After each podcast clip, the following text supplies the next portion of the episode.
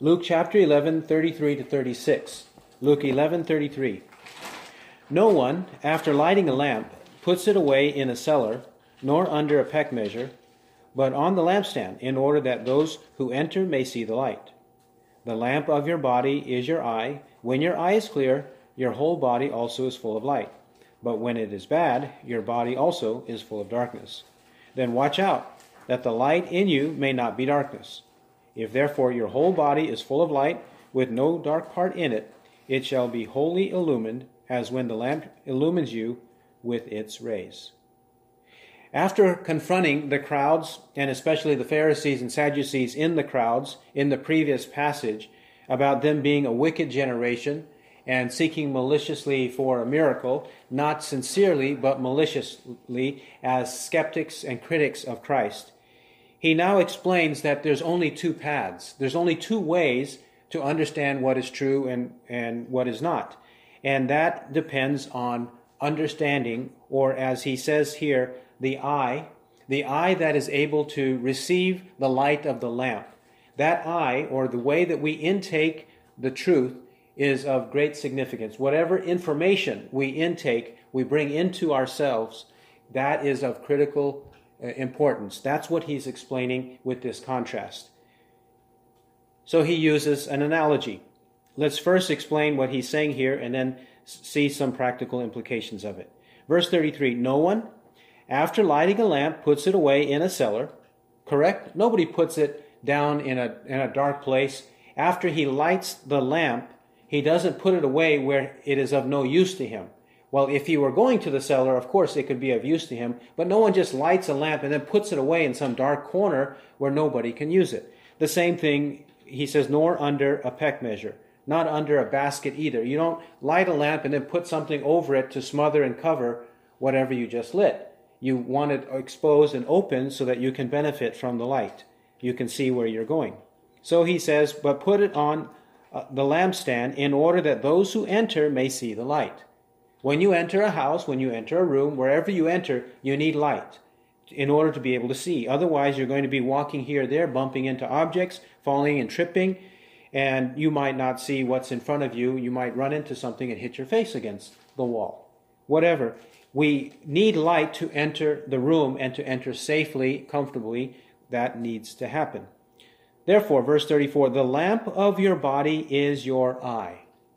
The lamp of your body is your eye. What is it, therefore, that he's saying by this? He's saying that our eyes are the source for the light to enter and radiate and benefit our body. He's saying the whole body is benefited by what the eyes see and what the eyes do. When your eye is clear, when it is clear or healthy, there's no speck in it, there's no log in it, there's nothing that's obstructing your eye, then it, your whole body also is full of light. It benefits your body so that you can see where you're going. You're not obstructed at all. But when it is bad, when it is unhealthy or bad, it's injured, your body also is full of darkness. And we know that to be true. Everybody knows that to be true. We know that to be true every day because we blink many, many times a day and we sleep every day. So we know that when it is dark or when we close our eyes, we can't see. And that impacts the rest of our body. Verse 35 Then watch out that the light in you may not be darkness. Watch out. Watch out is a warning. He's saying, keep guard. Be on guard. Don't be deceived. Don't be duped. Don't be misled by anybody or anything that might present itself as light or might obstruct your eye from seeing, seeing what you need to see. Don't let that happen because if that happens, then there will be darkness. 36 If therefore your whole body is full of light, with no dark part in it, it shall be wholly illumined, as when the lamp illumines you with its rays. When we have a light source coming into our body that is healthy, that is clear, able to see, then it's going to benefit the rest of us, all of us, so that we can proceed as we need to proceed. It illumines us with its rays, and it, we are wholly illumined. No dark part in it.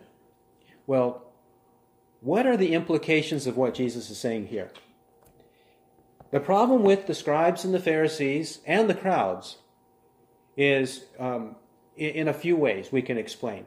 One, they do not rely on the Bible alone. The Bible alone is not their sole authority. Their sole authority is not the scriptures, Genesis to Revelation. What they like to do is to consult one another, and if it is the scribes, uh, or if it's the scribes, Pharisees, and the Sadducees, these would be akin to our denominational leaders of major churches. These would be akin to professors in academia, in Christian universities and Christian seminaries. That's the way those people would be. They would be the officials that have the authority to overrule and to oversee. They have control of the money. They have control of people's lives and thoughts and actions. They have the power to interpret the Bible and then to apply it to the people. And often they do that to exploit the common people. That's what goes on throughout all of religion. It goes on in every religion of the world. It also happens within Christianity. It was happening in Judaism at the time of Jesus. It happens everywhere because it's human nature to for those who have power to exploit those who don't have the power. So what would the Pharisees and the Sadducees do? As Jesus said in Matthew 15, Matthew 15, 1 to 20, he described how they would use the traditions of men to invalidate the Word of God. They would use the traditions of men. Because if they are having high positions, then obviously they will be infatuated and intoxicated by their own wisdom. Would they not? When people rise to the top, often it is hard to remove pride from them. It's very rare to find somebody who is a leader who is not proud. It's hard to find that because they have authority. They have a lot of people respecting them. They, everybody knows their name. Everybody, uh, he ha- controls the money, the budget, and so on like that. That's what goes on when people rise to the top. They write books. They're called to speak. They're, they're called to address thousands of people. You know, so it, their pride wells up within them. So naturally, at that point, they want people to listen to them, to the articles they write, to the books they write, and to the lecterns that they conduct in front of students and in front of crowds. They want that kind of attention. And when they do that, they're drawing people away from the Bible. And then when they draw people away from the Bible with their own inventions and fabrications, what will happen? They undermine the Bible. People become ignorant of the Bible and they don't know that what this professor is saying or what this pastor is saying actually contradicts the Bible. They don't know because they don't know what's actually in the Bible. They don't know partly because their professors and pastors are not teaching the Bible, and partly because the common person who attends religious services does not have it within him to say, wait a minute, let me go pick up a Bible, right? I can go pick up a Bible and start reading it and figure it out myself and see if what that pastor or, or professor said actually is in the Bible.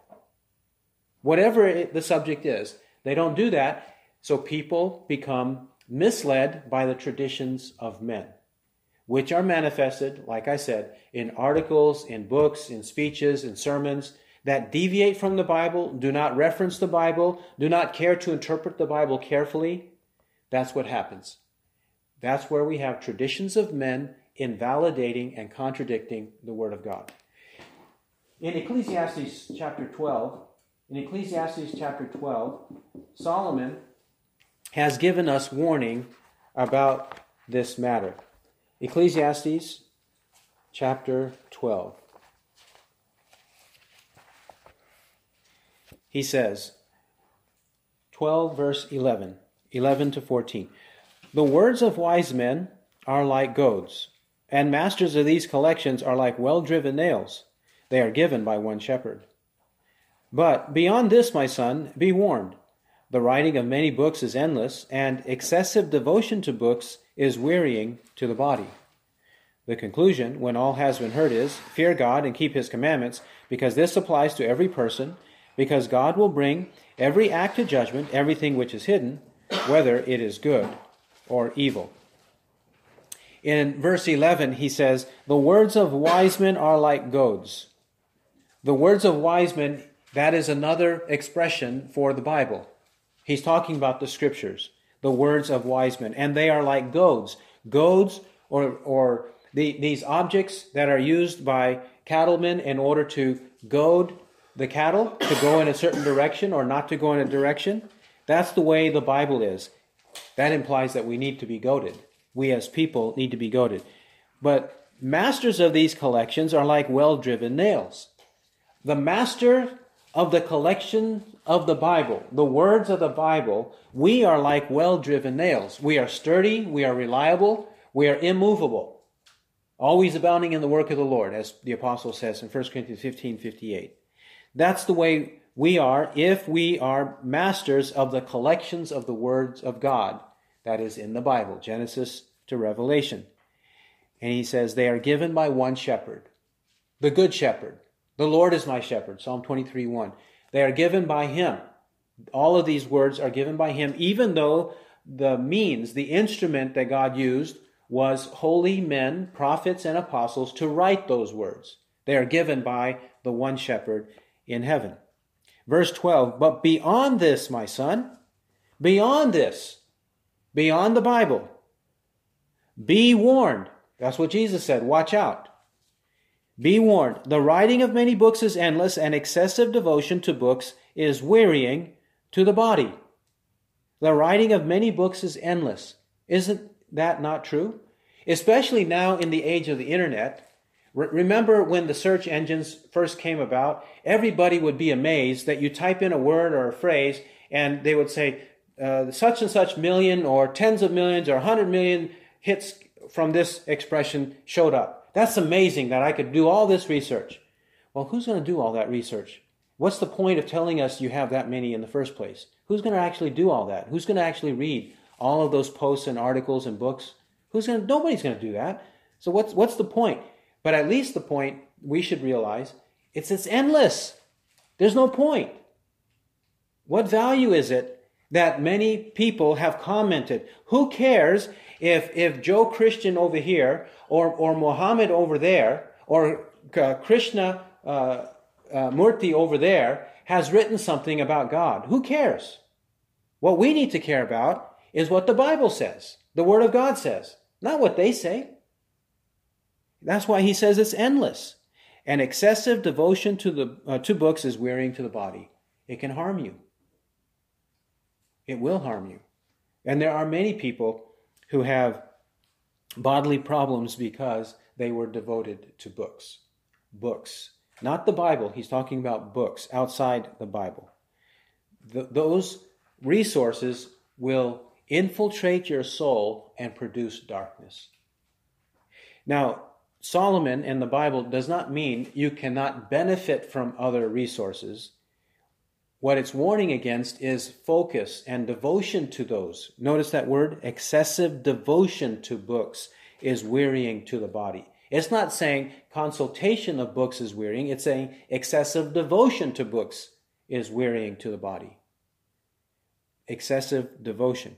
Because there will be for all of us the necessity to consult a teacher. Correct?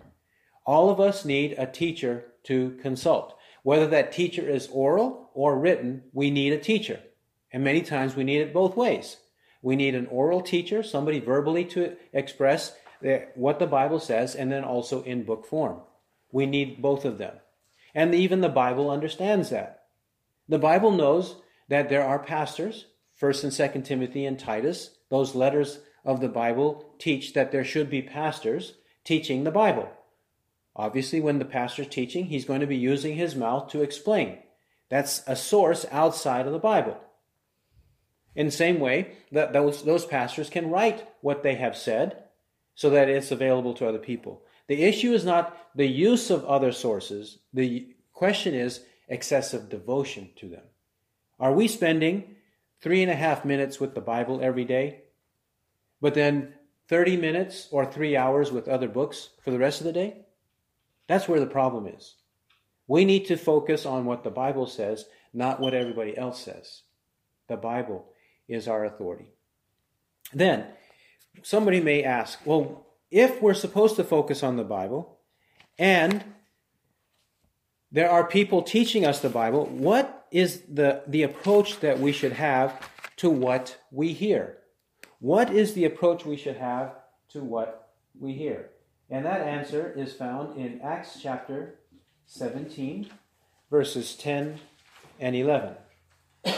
Acts 17, verses 10 and 11. The Apostle Paul has been going from place to place, preaching and teaching the gospel. He has been to Thessalonica. Now he is at a city called Berea. Verse 10 And the brethren immediately sent Paul and Silas away by night to Berea, and when they arrived, they went into the synagogue of the Jews. Now these were more noble minded than those in Thessalonica, for they received the word with great eagerness, examining the scriptures daily to see whether these things were so. We note here that they enter the synagogue of the Jews. This is their custom to go from place to place and first go to the Jews to preach to them.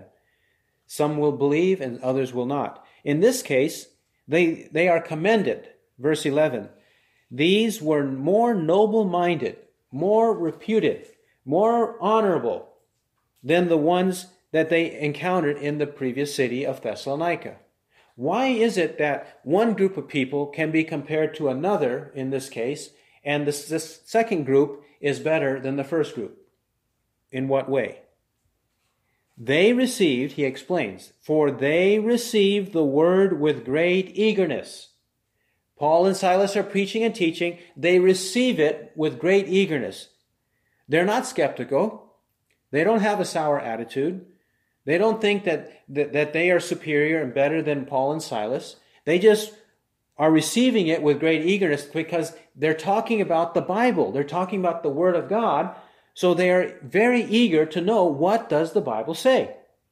What are Paul and Silas teaching and what does it actually say? Further, it says, they were examining the scriptures daily. Examining. When we think of an exam, we don't think of a casual task, do we? When we think of an exam and those who are examining others, we think of a serious task.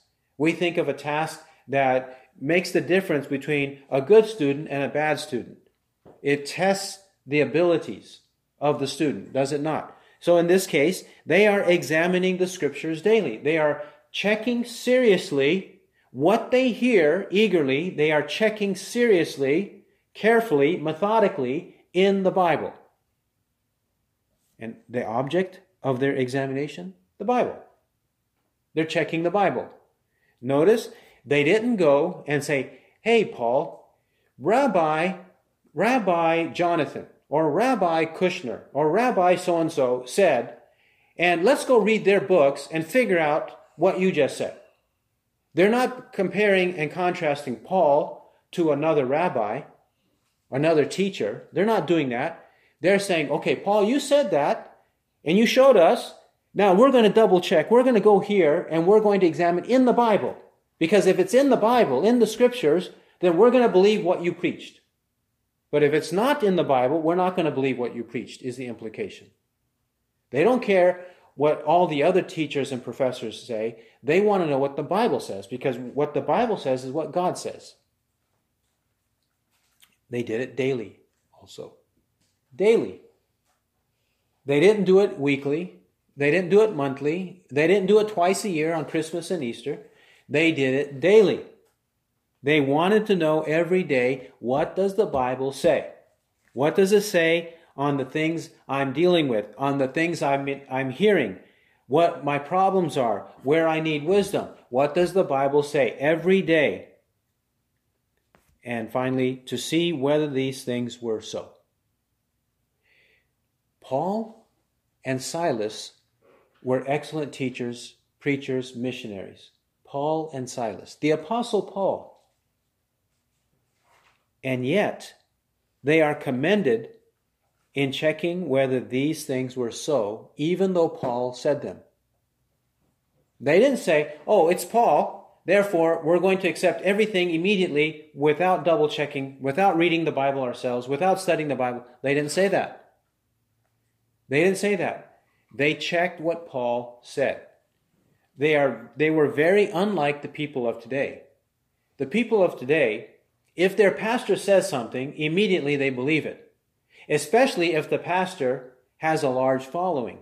Oh, yeah, he must be right. How can 1,000 people be wrong? He must be right. How can 10,000 people be wrong? He must be right. He is the Pope. He, he can't be wrong. He, he's the Archbishop of Canterbury. He can't be wrong in the Church of England. He can't be wrong. And on and on and on. No, they can indeed be wrong. They're not the Apostle Paul. The Apostle Paul supersedes them tremendously. There's no way that the Apostle Paul can be compared to the current Pope or the Archbishop or any pastor or minister in any other church. There's no way. So we should be double checking everybody else that we hear. We should be checking what the Bible says. Because if we don't double check, then we are allowing darkness to infiltrate our eyes and ruin our whole body. We can't let that happen. We have to know the Word of God, what the Scriptures teach, not what people say, but what the Scriptures teach. Then, we ought to use whatever is in the Bible as a test.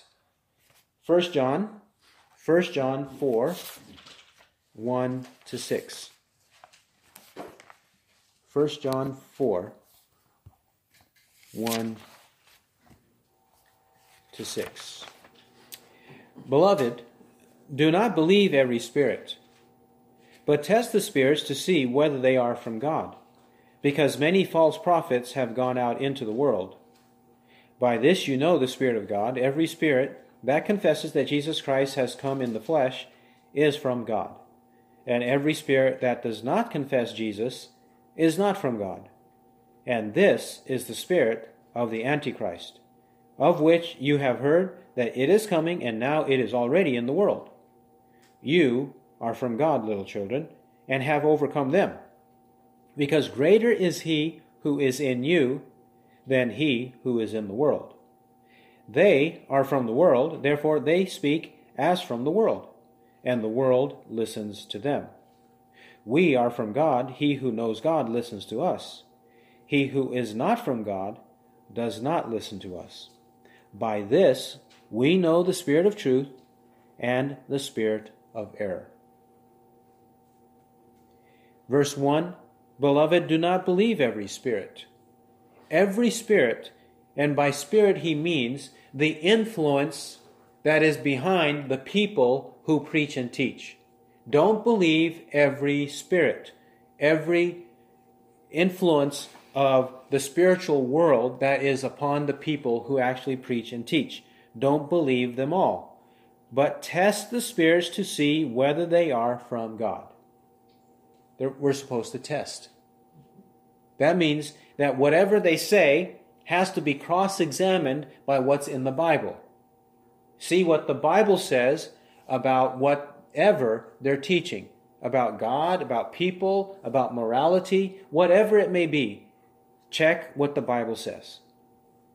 Why? Because many false prophets have gone out into the world. Many false prophets.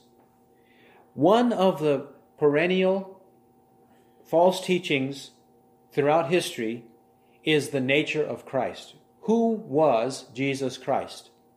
Was he the Christ, the Messiah, which is God in human flesh?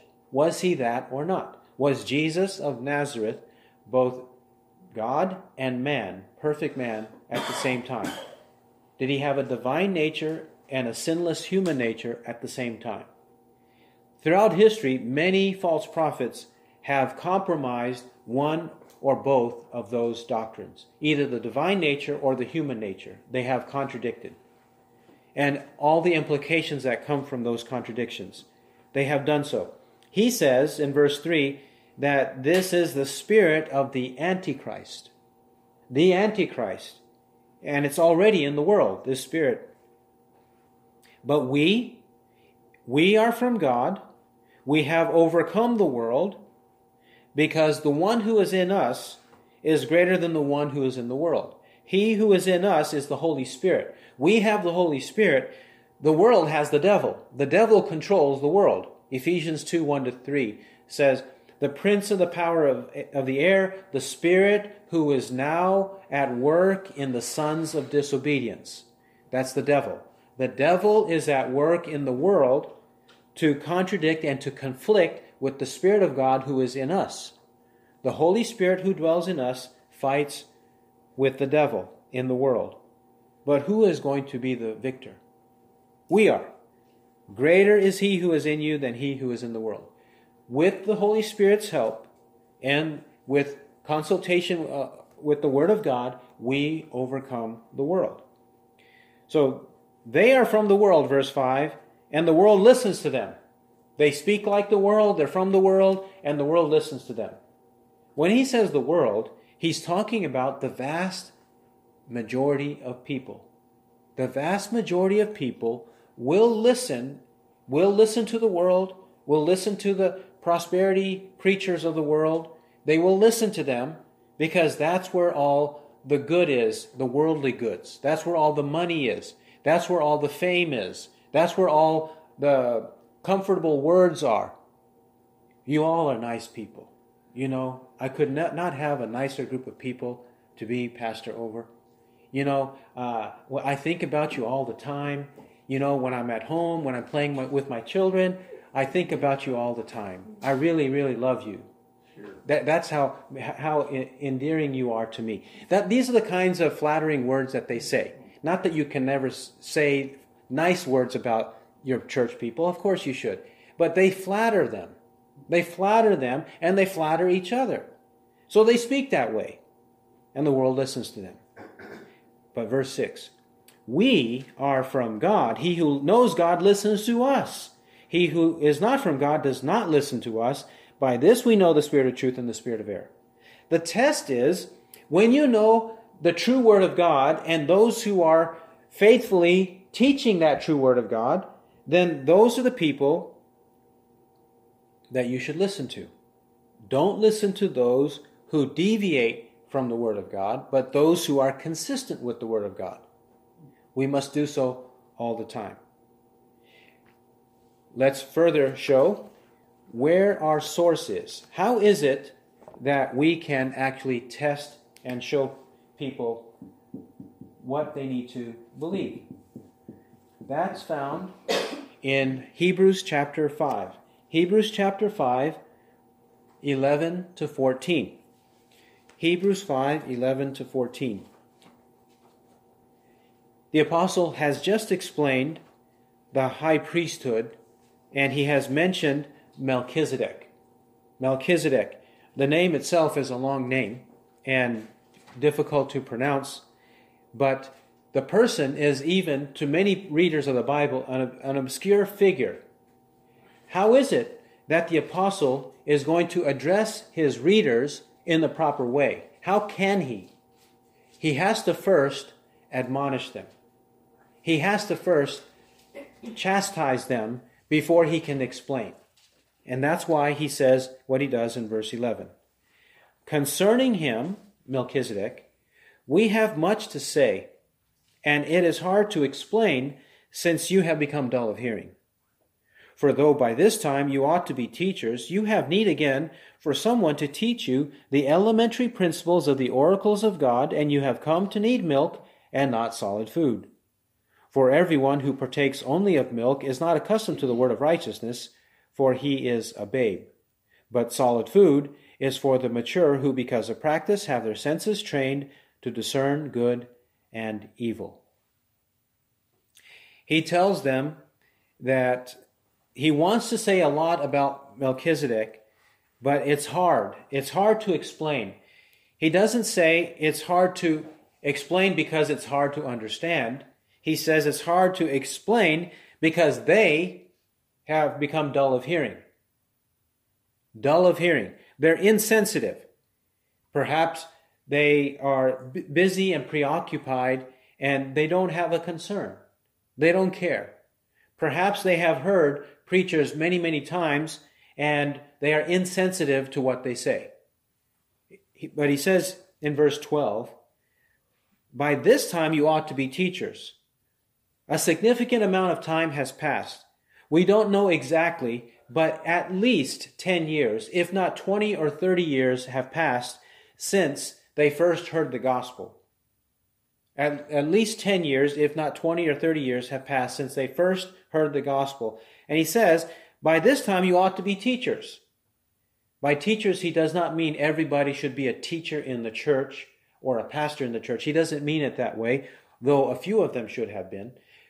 He means that you should understand the truths of the Bible enough to be able, if you're a parent, to communicate it to your children. At least in that regard.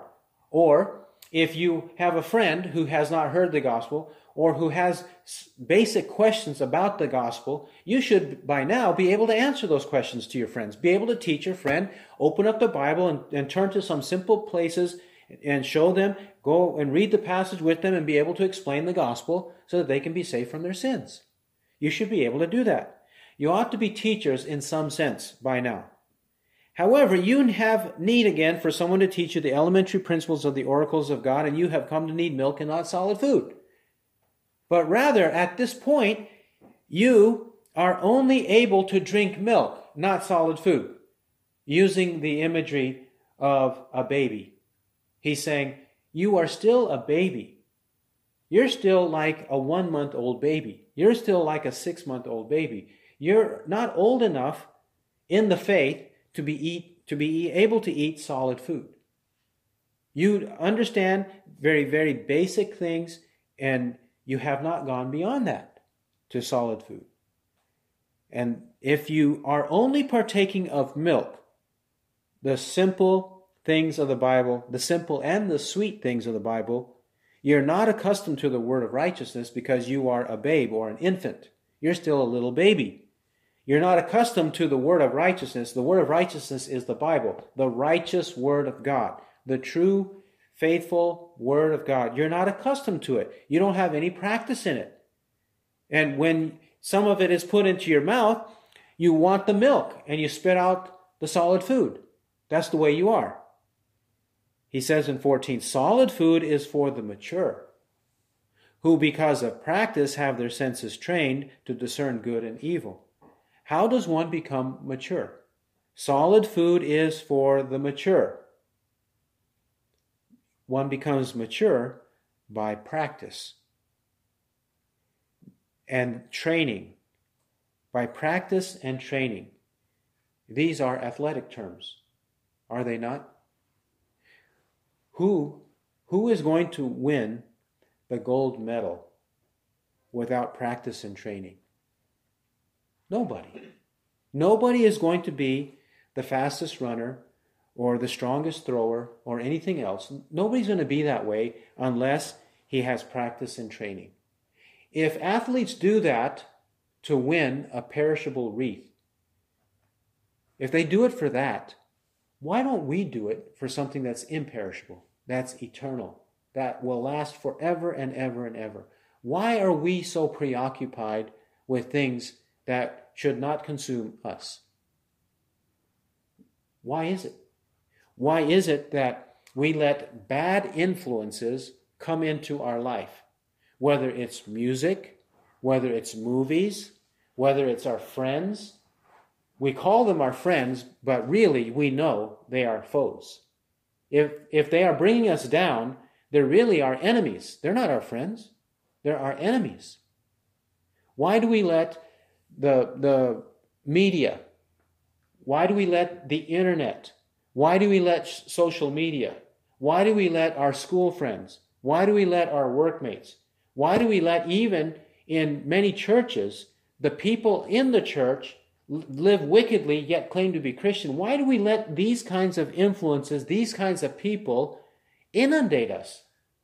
Why are we persuaded by them? We have to resist them because that's what an athlete does, right? Does the athlete eat wrongly, drink wrongly? Does the athlete sleep 12 hours a day or 16 hours a day? Does the athlete just sit on the couch for hours upon hours? Does the athlete do these kinds of things? No.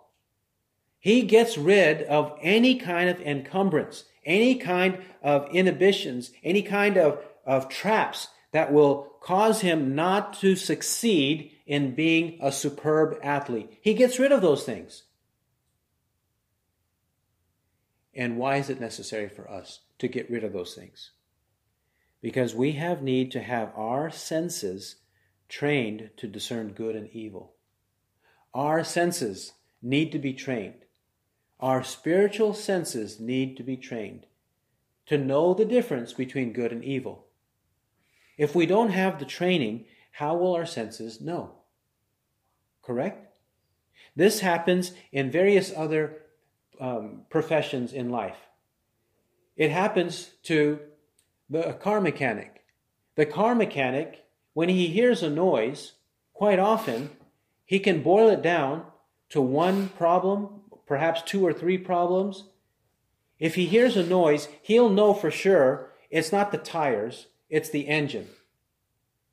Something like that. When he hears a noise, he will know because he's been trained. His senses have been trained. He will know the difference. How about the bank teller? Doesn't the bank teller get trained on what is authentic, genuine currency and what is counterfeit currency? And often when the bank teller is shuffling the money, in his hands, he can tell when something unusual is in his hands, and his fingers will tell him this doesn't feel right. And he'll look down and he'll see there's a counterfeit bill in his hand. That often happens to bank tellers. The same thing with us spiritually. When we know what is in the Bible, we will be trained. We will know the difference between good and evil.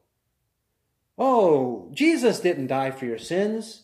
No, no, no, no. You, Jesus died uh, on the cross, but you need to not only believe that he died on the cross, but you actually have to work for your salvation.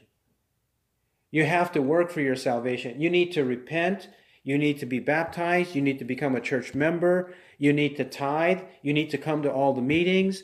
You, you need to uh, go out every Thursday night knocking on the doors.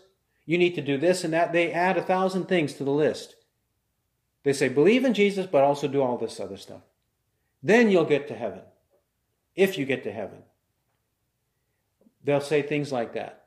They'll say, You you believe in the Trinity? You believe that Jesus, the Father, the Son, and the Spirit have divine nature? You believe that? Well, that's not in the Bible. Well, how will you be able to know that it is, that it, that it is in fact in the Bible? that the Bible calls the Holy Spirit God in Acts chapter 5 verses 3 and 4. How will you know unless you read it? At least you read it once or twice or 10 times because you read the Bible regularly and you'll say that doesn't sound right. The Bible says this and that about Jesus being Lord and being God and people worship him. How can they say nobody's supposed to worship Christ? Nobody's supposed to pray to Christ.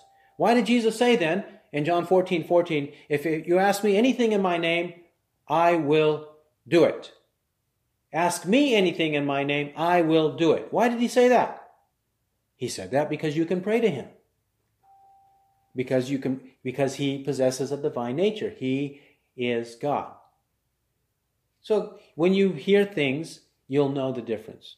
Or what about can a believer in Jesus Christ marry an unbeliever? Whether the person who is an unbeliever claims to be a Christian or whether he claims to be a Hindu, a Muslim, a, uh, an atheist, an agnostic, can a believer marry an unbeliever? If you didn't read the Bible, if your preacher and pastor didn't tell you, how will you know? And then you'll think in your head, oh, well, I want to marry, uh, let's say it's a woman, and a Christian woman. Well, this is a nice young man, and he he's got some good values. He's got a good job. Um, I've, I've watched him the past uh, month or two. I'm to connect with him and we're to get married. Oh, even though he doesn't care about the things of God, even though he might be a Muslim or he might be a Hindu or an atheist, it doesn't matter. He's a good man, so I'm going to marry him. Is that right or wrong? No, it's wrong. We can go on and on with many examples, moral examples, sexual examples, whatever they may be. You can go on and on the question is, what does the Bible say so that we can discern between good and evil? Now, here's the other problem. Remember, Jesus, when he said light and darkness, he wasn't just using daily, tangible examples to lighten the mood. When he said light and darkness, he actually meant you're on God's side or Satan's side. Or as it says here in Hebrews 5:14, you're either on the side of good or you're on the side of evil. It's either good or evil. This is what we fail to do often. We fail to categorize our behavior, our values, and the values of others, the behavior of others, the words of others, as either good or evil. We want to, we want to kind of sprinkle holy water on everything everybody does and say, okay, I do the sign of the cross, I sprinkle holy water on it, and everything's just fine. I'm not going to do anything to say, I'm not going to say anything, I'm not going to disrupt anything, I'm just going to leave it alone, everything's just fine. It's not that bad, anyways, so it's okay. I'll just leave it alone. We'll maintain our friendship, we'll re- maintain our relationship, and everything will be just swell. That's the way we think. Many people think that way. The Bible doesn't. It puts things in categories. You're either on God's side or Satan's side. Colossians 1 12 and 13. He delivered us from the domain of darkness and brought us into the kingdom of his beloved Son. Right? The, dark, the difference between darkness and light, between the Son of God and Satan. That's what he says there. He's saying here it's good and evil. We have to recover this belief. We have to inculcate this belief into our thinking that it is either good or evil. It says in Psalm 119, 119, verse 104. 119, 104. From your precepts I get understanding. Therefore, I hate every false way. Understanding isn't that what we said about the eye? The eye is the lamp of the body. Where are we getting understanding from? Here it says, David is praying, he says, I get understanding from your precepts, from your words. I get them. Therefore, I hate every false way. Once he knew the truth, it caused within him to have that seed of truth within him so that it welled up, and when he saw evil, he was repulsed by evil. He was revolted by the evil that he saw. And he says, I hate every false way. Implication, he loves the true way and he hates every false way. That's what happened to him. Is that not what happened to the Apostle Paul? Acts chapter 17, verses 16 till the end of the chapter 34 says that Paul was waiting in Athens and while he was waiting, he went into the city of Athens, and his spirit was being provoked within him as he was beholding the city full of idols. He was walking around in Athens, waiting for his companions who were traveling and coming and meeting up with him there. And while he was waiting, he saw idols everywhere. If you go to some parts of the world, you will see on every street corner and even along the way shrines, little shrines, sometimes uh, temples, big temples with idols in them. You'll see the travelers, whether they're walking, they're cycling, even in their cars, they will stop, they'll pause, they'll do a little bit of worship, and then they'll go on their merry way. They'll bow to the idol, they'll pray to the idol. And this is, as many church buildings we have in the United States, there, as, there are that many idols and shrines in various countries of the world, and even more than church buildings that we have. And this is what people do. This is what the Apostle Paul saw in Athens, in pagan Athens. He saw that. And it bothered him. It provoked him. It irritated him to the point of anger and action. Anger and action. So what does he do then? He goes into the marketplace and starts to reason with the people. Why are you doing this? What's going on with you? Well, and he was preaching Jesus and the resurrection to them. And that's what brought them to send him to the Areopagus, where he explained more about the gospel, and some people believed in the gospel. It provoked Paul. What happened when Nehemiah saw that they were breaking the Sabbath? Nehemiah chapter 13. Nehemiah, the governor of the Persians, he's a Jew, and he sees his countrymen breaking the Sabbath, uh, buying and selling on the Lord's day, bringing in their shipments of goods, carrying the burdens and all the products. And what does he do? He confronts them, he reprimands them, and he curses them. He even uh, strikes them, and he even pulled out their beards. Nehemiah even pulled out their beards. Nehemiah 13 25. He did that because he was irritated by the evil that they were doing. They were contradicting the Bible, and it bothered him that much. And then what about our Lord Jesus? What did he do? Twice in John chapter 2 and Matthew 21. And twice he went into the temple, he threw out the money changers, he confronted them, and he overturned their tables and drove them out, and drove out all the, their animals and everything else that they were doing wrong in the temple. And in John chapter 2, he even made a scourge of cords. He made one. John 2 13 to 25. We can read there where he actually made one. It takes time. He has to be deliberate. He has to contemplate that he's going to go into that temple because he knows what's going on in there. He has to make this whip. He has to make it.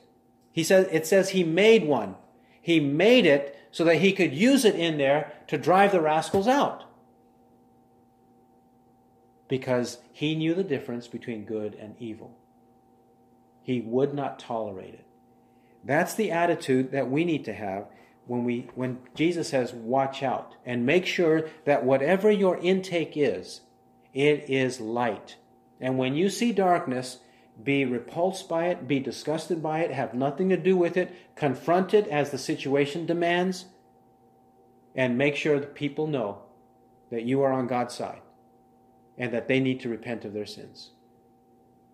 Let's make sure that our eyes are clear and not dark. Let's only receive that which is true. Use the Bible as a filter and get rid of all things that are false. He who has ears to hear, let him hear what the Spirit says. Amen.